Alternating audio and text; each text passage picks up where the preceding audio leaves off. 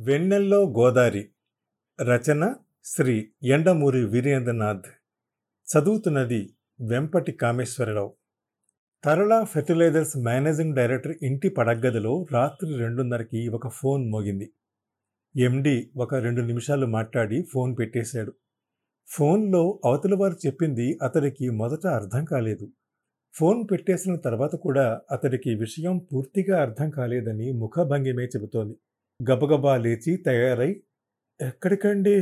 అని అడుగుతున్న భార్యకు కూడా పూర్తిగా సమాధానం చెప్పకుండా కారు తీసుకుని పోలీస్ స్టేషన్ వైపు బయలుదేరాడు.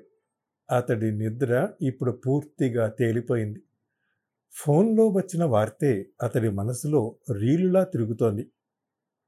నేను సార్ వెంకటపతిని మాట్లాడుతున్నాను. ఎవరు? టూ టౌన్ పోలీస్ స్టేషన్ నుంచి అండి వెంకటపతి ఎస్ఐని ఓ నువ్వా? ఏమిటి? రాత్రి ఇన్స్పెక్టర్ గారు వ్యభిచారుల గెళ్ళ మీద రైడింగ్ చేశారు కదండి. ఎవరు? సత్యనారాయణేనా అవును. అటువంటి ప్రోగ్రాం ఏదో ఉందని సాయంత్రం చెప్పాడు. ఇంతకీ ఇంత అర్ధరాత్రి నాకెందుకు ఫోన్ చేయటం? అందులో దొరికిన ఒక అమ్మాయి మీరు తన తండ్రి అంటోందండి. అతడి చెయ్యి రిసీవర్ మీద బిగుసుకుంది. వాట్? అని అరిచాడు నమ్మలేనట్టు. నీకేమైనా పిచ్చెక్కిందా? నిజం సార్ నిజం. తరళ కథనం. నమస్తే. నా పేరు తరళ. బిఏ పాస్ అయ్యాను పెళ్ళయ్యే వరకు నన్నందరూ పెంకి అల్లరి అనేవారు. పెళ్ళై ఇద్దరు పిల్లలు పుట్టాక ఆ పేర్లు బాగోవని అహంభావి కోపిష్టి అన్న బిరుదులు తగిలించారు. అప్పటి వరకు పెళ్ళితో ఇంటి పేర్లు ఒకటే మారతాయని అనుకునేదాన్ని బిరుదులు కూడా మారతాయని తర్వాత తెలిసింది. అయినా మీరే చెప్పండి ఈ ప్రపంచంలో ఏ బిరుదు లేకుండా ఎవరైనా ఉన్నారా? మీ ఇంటి పక్కావిడ ఎవరితో కలవకుండా తన పనేదో తను చేసుకుంటూ పోతే మీరంతా కలిసి ఆవిడ్ని నెమ్మదస్తురాలు పనిమంతురాలు అని అంటారా లేక రిజర్వ్డ్ ఎవరితో కలవదు అని బిరుదిస్తారా? నేనేమో రెండోదే అనుకుంటున్నాను. దీనికి వ్యతిరేకంగా మీరుంటే మీకు నా నమస్కారాలు. మనిషి చేసే ఏ పనినైనా ఈ విధంగా రెండు రకాలుగా అర్థం చేసుకోవచ్చు. తన శత్రువు పైకి రావడానికి ఒకరు చెయ్యి అందించారనుకోండి శత్రువుని మంచి చేసుకోవటానికి చెయ్యి అందించాడరా అనైనా అనుకోవచ్చు. శత్రువుని క్షమించేటంత మంచి గుణం ఉన్నవాడరా అనైనా అనుకోవచ్చు. కానీ జనం తప్పకుండా చీకటి వైపు వేలెత్తి చూపడానికే ప్రయత్నిస్తారు. అందుకే వాళ్ళని నేను ఎప్పుడూ పట్టించుకోను. నేనెప్పుడూ మూర్ఖంగా వాదిస్తానని పట్టిన దానికి మూడే కాళ్ళు అంటానని మీరు అనుకుంటే అది మీ తప్పు. నేను పట్టుకున్నది కుందేటినా లేక ముక్కాలు పెట్టినా అన్నది కూడా చూడకుండా మీరు ఆ నిర్ణయానికి వస్తే అది మీ తప్పే కదా? అందుకే నాకు మీ తెలివితేటల మీద కానీ విచక్షణా జ్ఞానం మీద కానీ మీ మీద కానీ ఏ మాత్రం గౌరవం లేదు. మీరు అంటే మా పల్లెలో వాళ్ళు మా నాన్న మా పని వాళ్ళు నా క్లాస్మేట్స్ వగేరా వగేరాలందరూ మీకు నేను ఎప్పుడైతే గౌరవం ఇవ్వడం మానేశానో మానేసా కరెక్టా? మానేసా కరెక్టా? అప్పుడు మీరంతా ఏకమై నాకు ఇచ్చే బిరుదు మొండి. ముందే చెప్పానుగా ఈ జనం అంతా ఎప్పటికప్పుడు తమ చేష్టలని సమర్థించుకోవటానికి కొన్ని పదాలని ముందే సంచిలో పెట్టుకుని ఉంటారని ఆనందరావుని ప్రేమించిన కొత్తలో ఆ విషయం నాన్నకి చెప్తే నాన్న నవ్వాడు. చిన్నపిల్లవి నీకు అసలు ప్రేమకు అర్థం తెలుసా? అని అడిగాడు. ఎందుకు తెలియదు? రోమియో జూలియట్ ఉండేది మాకు. ప్రేమంటే ఒకరి కోసం మరొకరు చావటం అని మా లెక్చరర్ చెప్పింది. అది గుర్తొచ్చింది. ఆ రాత్రే గోదావరిలో దూకేశాను. అన్నట్లు గోదావరి గురించి మీకేమీ చెప్పలేదు కదూ నేను? మా పల్లె పక్క నుంచి అది ప్రవహిస్తూ ఉంటుంది. వంగిన కొబ్బరి చెట్లు ఏ క్షణమైనా కూలిపోయేట్టు ఉంటాయి. ఇరువైపులా రెల్లుగడ్డి ఒత్తుగా పెరిగి ఉంటుంది. వర్షం వస్తే పల్లె అంతా తడిసిపోతుంది. అదే నా ఉద్దేశం. బురద బురద అవుతుంది అన్నమాట ఇంతకీ ఏం చెబుతున్నాను? నా బాయ్ ఫ్రెండ్ విషయమై. నేను గోదావరిలో దూకిన సంగతి కదూ? అబ్బో! ఇరవై ఏళ్ళ వెనకటి సంగతి అది ఆ రోజు చాలా గొడవైంది. నేను నాన్నతో వాదించాను. ప్రేమంటే తెలుసా అని అడిగింది నువ్వే కదా? అది చెప్పడం కోసమే అలా దూకాను. నేను చచ్చిపోయి ఉంటే ఊళ్ళో తరతరాల పాటు జూలిగెట్లు నా గురించే చెప్పుకునేవారు కదా? అని. కొందరు నా ముందే నవ్వుకున్నారు. కొందరు భయపడి దూరంగా వెళ్ళి నవ్వుకున్నారు. అంతా నాకు తెలుస్తూనే ఉంది.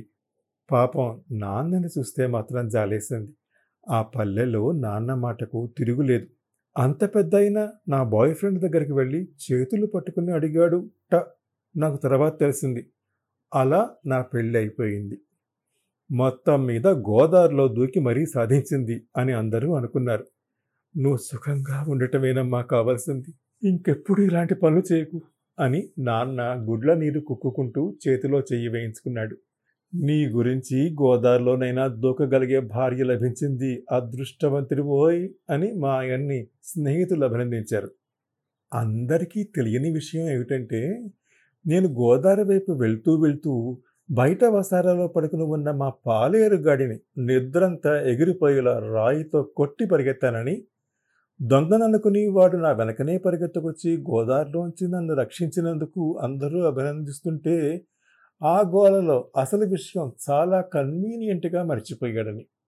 అంతకన్నా మరో గొప్ప విషయం నాకు ఈత బాగా వచ్చునన్నది. ఈ విషయం ప్రమద్వరికి తప్ప అక్కడున్న చాలామందికి తెలియదు అదొక్కటే ముసిముసిగా నవ్వుతూ నా ఆత్మహత్య కార్యక్రమపు తర్వాయి భాగాన్ని పరికించింది. అన్నట్టు మా ప్రమద్వర గురించి చెప్పలేదు కదూ? అదో పిచ్చి మాలోకం ఎప్పుడు ఏదో బొమ్మలేస్తూ ఉంటుంది. కాస్త ప్రకృతి గురించి పిచ్చి కూడా ఉంది. వసంతంలో కోకిల అని ఏదో పాడుతూ ఉండేది. నాకేమో అది సంతలో కోడిలా అన్నట్టు వినిపిస్తూ ఉండేది. అయినా మేమిద్దరం మంచి స్నేహితులం. నాకు ఎంత కోపం ఉన్నా ఎప్పటికప్పుడు దాన్ని క్షమిస్తూ ఉండడంతో ఇది సాధ్యమైంది. అది చాలా మంచి పిల్ల అని అందరూ అంటూ ఉంటే నాకు నవ్వొస్తుంది. చిన్న గీత పక్కనుంటేనే కదా పెద్ద గీత విలువ తెలిసేది. దాన్ని పెద్ద గీతను చేయడానికి నేను చిన్న గీతనయ్యే పద్ధతులు కొన్ని అవలంబించేదాన్ని. తోటలో దొంగతనంగా మామిడికాయలు కొట్టబోతే వద్దని వారించేది. తోటమాలి వస్తే కాయలు పరికిణీలో దాచుకుని పరిగెత్తేదాన్ని. మధ్యలో వాడు పట్టుకున్న మీరా అమ్మగారు అని వదిలేసేవాడు అనుకోండి అది వేరే సంగతి. ఒకవేళ తప్పించుకుంటే మాత్రం మళ్ళీ అమ్మాయిలంతా ఆ పళ్ళ కోసం ఎగబడేవారు. వద్దని వారించినందుకు ప్రమద్వర మంచి అమ్మాయి. పళ్ళకు మాత్రం నేను చెప్పానుగా ఈ జనం మనస్తత్వం నాకు ఎప్పుడు అర్థం కాదు. మా ఆయన పేరు ఆనందరావు. ఆయన గురించే నేను గోదావరిలో దూకింది.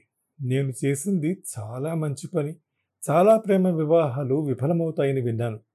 మంచి మొగుడు దొరికాడు. ఆనందరావు నిజంగా మంచి మనిషి.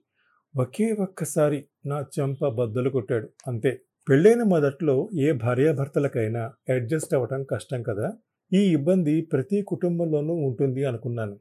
పోతే నాతో కాబట్టి అది మరి కాస్త ఎక్కువగా ఉండేది. అయినా అదెంతో కాలం లేదులేండి. పెళ్ళైన మొదటి తొమ్మిది నెలలు. ఆ తర్వాత పాలు నీళ్ళలా కలిసిపోయాం. మా ప్రేమకి రెండు ఉదాహరణలు. సాహితీ సాకేత అన్నట్టు చెప్పడం మర్చిపోయాను. మా ఆయనకు కూడా కాస్త కవిత్వం పిచ్చి ఉంది. అందుకే ఇద్దరు కూతుళ్ళకి ఆ పేర్లు పెట్టుకున్నారు. మనలో ఎంతమంది భార్యలు తమ జీవితకాలంలో ఒక్కసారైనా భర్త చేత చెంపదెబ్బ తిని ఉంటారు? మీకేమైనా అంచనా ఉందా? ఇప్పుడు కొత్తగా పెళ్ళైన దంటల గురించి కాదు నేను చెబుతోంది. ఇప్పటి భర్తలు భార్యల్ని బెల్లం ముక్కల్లా చూసుకుంటున్నారు. నేను చెప్పేది ఇరవై సంవత్సరాల సంగతి. అప్పటి కాపురాలు అంత సవ్యంగా ఉండేవి కావు. ఇదంతా ఎందుకు చెబుతున్నానంటే పెళ్ళైన మొదటి తొమ్మిది నెలలు గడిచాక మరి మా ఇద్దరి మధ్య ఏ రకమైన పొరపత్సాలు లేవు. ఈ తొమ్మిది నెలల్లో ఆయన ఒక్కటంటే ఒక్కసారి నా చెంప పగలేలా కొట్టారు. అది ఎప్పుడో తెలుసా? మా మొదటి శోభనం రాత్రి తర్వాత పొద్దున్న ఎనిమిదింటికి. ఎవరికి ఇలాంటి అనుభవం జరిగి ఉండదు కదూ? అప్పుడంటే ఏడుపు వచ్చింది కానీ ఇప్పుడు ఇన్నేళ్ళ తర్వాత తలుచుకుంటే నవ్వు వస్తుంది ఇప్పటికీ మా అమ్మాయిలిద్దరికీ ఆ విషయం చెప్పి నవ్విస్తూ ఉంటాను. అంతే శోభనం సంగతి చెప్పను. కొట్టిన సంగతి చెప్పి ఆయన్ని ఏడిపిస్తూ ఉంటాను. అప్పుడు మాత్రం ఆయన మొహం ఎర్రగా కందిపోతుంది. కొంచెం సేపటి వరకు మూడీగా ఉంటారు. తర్వాత మళ్ళీ మామూలు మనిషి అయిపోతూ ఉంటారు. అసలు ఈ రచయితలు అనేవాళ్ళు ఏ కళల ప్రపంచంలో ఉండి వ్రాస్తారో నాకు అర్థం కాదు. ముఖ్యంగా మొదటి రాత్రిని వాళ్ళు వర్ణించే తీరు చూడాలి. తెల్లవారుజామున నాలుగింటికే లేచి పెళ్ళి కూతురు వెళ్ళి ఏ బామ్మ పక్కలోనో సిగ్గుతో మగ్గులా పడుకుంటుందట. నేనైతే శుభ్రంగా ఆ గదిలోనే నిద్రపోయాను. నన్ను లేపే ధైర్యం మా ఇంటిలో ఎవరికీ లేదులేండి. ఎనిమిదింటికి ఎందుకో పెద్ద చప్పుడే మెలకు వచ్చింది. ఆయన మంచానికి కట్టిన మల్లెపూలని తెంపి పారేస్తున్నాడు. బారుడు పొద్దెక్కి లేచినందుకు కోపమేమో అనుకున్నాను. ఏమిటండి? ఏమైంది? అని అడిగాను. అదే విసురుతో వెనక్కి తిరిగి నా చెంప ఫెడీలు మనిపించాడు అదే మొదటిది చివరిది. ఆ తర్వాత ఎప్పుడూ నేను ఐదు తర్వాత నిద్రపోలేదు. నాలో ఉండే గుణాల్లో అదొక్కటి ఉంది. నాకు ఇష్టమైన వాళ్ళు ఏం చెప్తే అది విని వాళ్ళకి ఇష్టమైన రీతిలో మెలగటం. కానీ ఒకందుకే బాధేసేది. ఆయన ఇలా కొట్టకుండా కాస్త మర్యాదగా చెప్పినా ఆయన మాటనే వినేదాన్ని. మరీ బొత్తిగా జీవితం నాశనం అయిపోయిన రీతిలో మల్లెదారాలు తెంపేసి జుట్టు చెరిపేసుకుని ఆలస్యంగా నిద్రలేచే భార్య పట్ల తన అసంతృప్తి వెల్లడి చేయని అవసరం లేదుగా? అయినా అది ఒకందుకు మంచిదే. మీకు పెళ్ళయిందా? అయిన పక్షంలో మీ భర్త చేత కానీ భార్య చేత కానీ ఒకసారి చేతి దెబ్బ రుచి చూడండి. తప్పు ఎవరిదైనా కొట్టింది వాళ్ళు కాబట్టి మిమ్మల్ని బతిమాలవలసిన బాధ్యత వాళ్ళ మీదే పడుతుంది. మనం కొంచెం బింకంగా ఉంటే వాళ్ళు బతిమాలుతున్నంతసేపు మనకి హాయిగా ఉంటుంది. ఆయన దగ్గర నుంచి అదే ఆశించాను. కొంచెం సేపటికి ఆయనే దిగి వచ్చారు. నా గుణాల్లో చాలామంది ఇష్టపడని గుణం ఒకటి ఉంది తప్పు చేసిన వాళ్ళని క్షమించలేకపోవటం. ఆ తరువాత వాళ్ళు తప్పు చేశామని ఒప్పుకున్నా సరే నేను క్షమించలేను. ఇది నిజంగా చెడ్డ గుణం అంటారా? ఏమో నాకు అలా అనిపించదు. తప్పు చేయటమే ఒక తప్పు. దాన్ని ఒప్పుకోవటం వల్ల దాని ప్రభావం కానీ పాపం కానీ ఫలితం కానీ తగ్గదు కదా? మా ఇంట్లో ఒక పనిపిల్ల ఉండేది. ఒకరోజు ఐదు రూపాయలు కొట్టేసింది. బెదిరిస్తే తీశానని ఒప్పుకుంది. మీరైతే ఏం చేసేవారు? ముందు ముందు ఆ పిల్లకి డబ్బు అందకుండా జాగ్రత్త పడేవారు. లేదా దాని గుణం తెలిసింది కాబట్టి పనిలోంచి మనిపించేవారు. నే అలా చేయలేదు. ఇన్స్పెక్టర్ సత్యనారాయణ మా ఆయన ఫ్రెండు మూడు రోజులు లాకప్లో పెట్టించాను. ఆ తర్వాత ఉద్యోగంలోంచి తొలగించాను. ఆ తర్వాత ఏం జరిగింది? తెలియాలంటే ఈ షోలోని నెక్స్ట్ ఎపిసోడ్ వినండి. ప్రతి మంగళ గురువారాలు ఈ షోని మీరు Apple podcast Google podcast Spotify Gaana మరే ఇతర ప్లాట్ఫామ్స్లో అయినా సబ్స్క్రైబ్ చేసి వినొచ్చు. నెక్స్ట్ ఎపిసోడ్ రిలీజ్ అయినప్పుడు మీకు అప్డేట్ రావడానికి నోటిఫికేషన్ టర్న్ ఆన్ చేసుకోండి.